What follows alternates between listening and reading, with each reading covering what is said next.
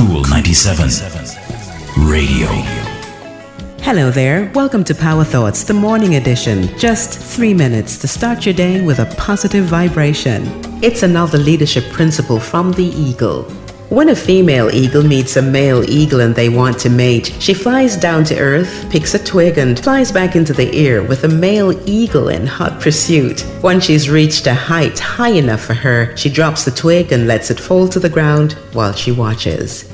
The male eagle chases after the twig and catches it before it reaches the ground and brings it back to the female eagle. Then the female grabs the twig and she flies to a much higher altitude and she drops the twig again for the male eagle to chase. And this goes on for hours with the height increasing each time until the female eagle is assured that the male eagle has mastered the art of picking the twig.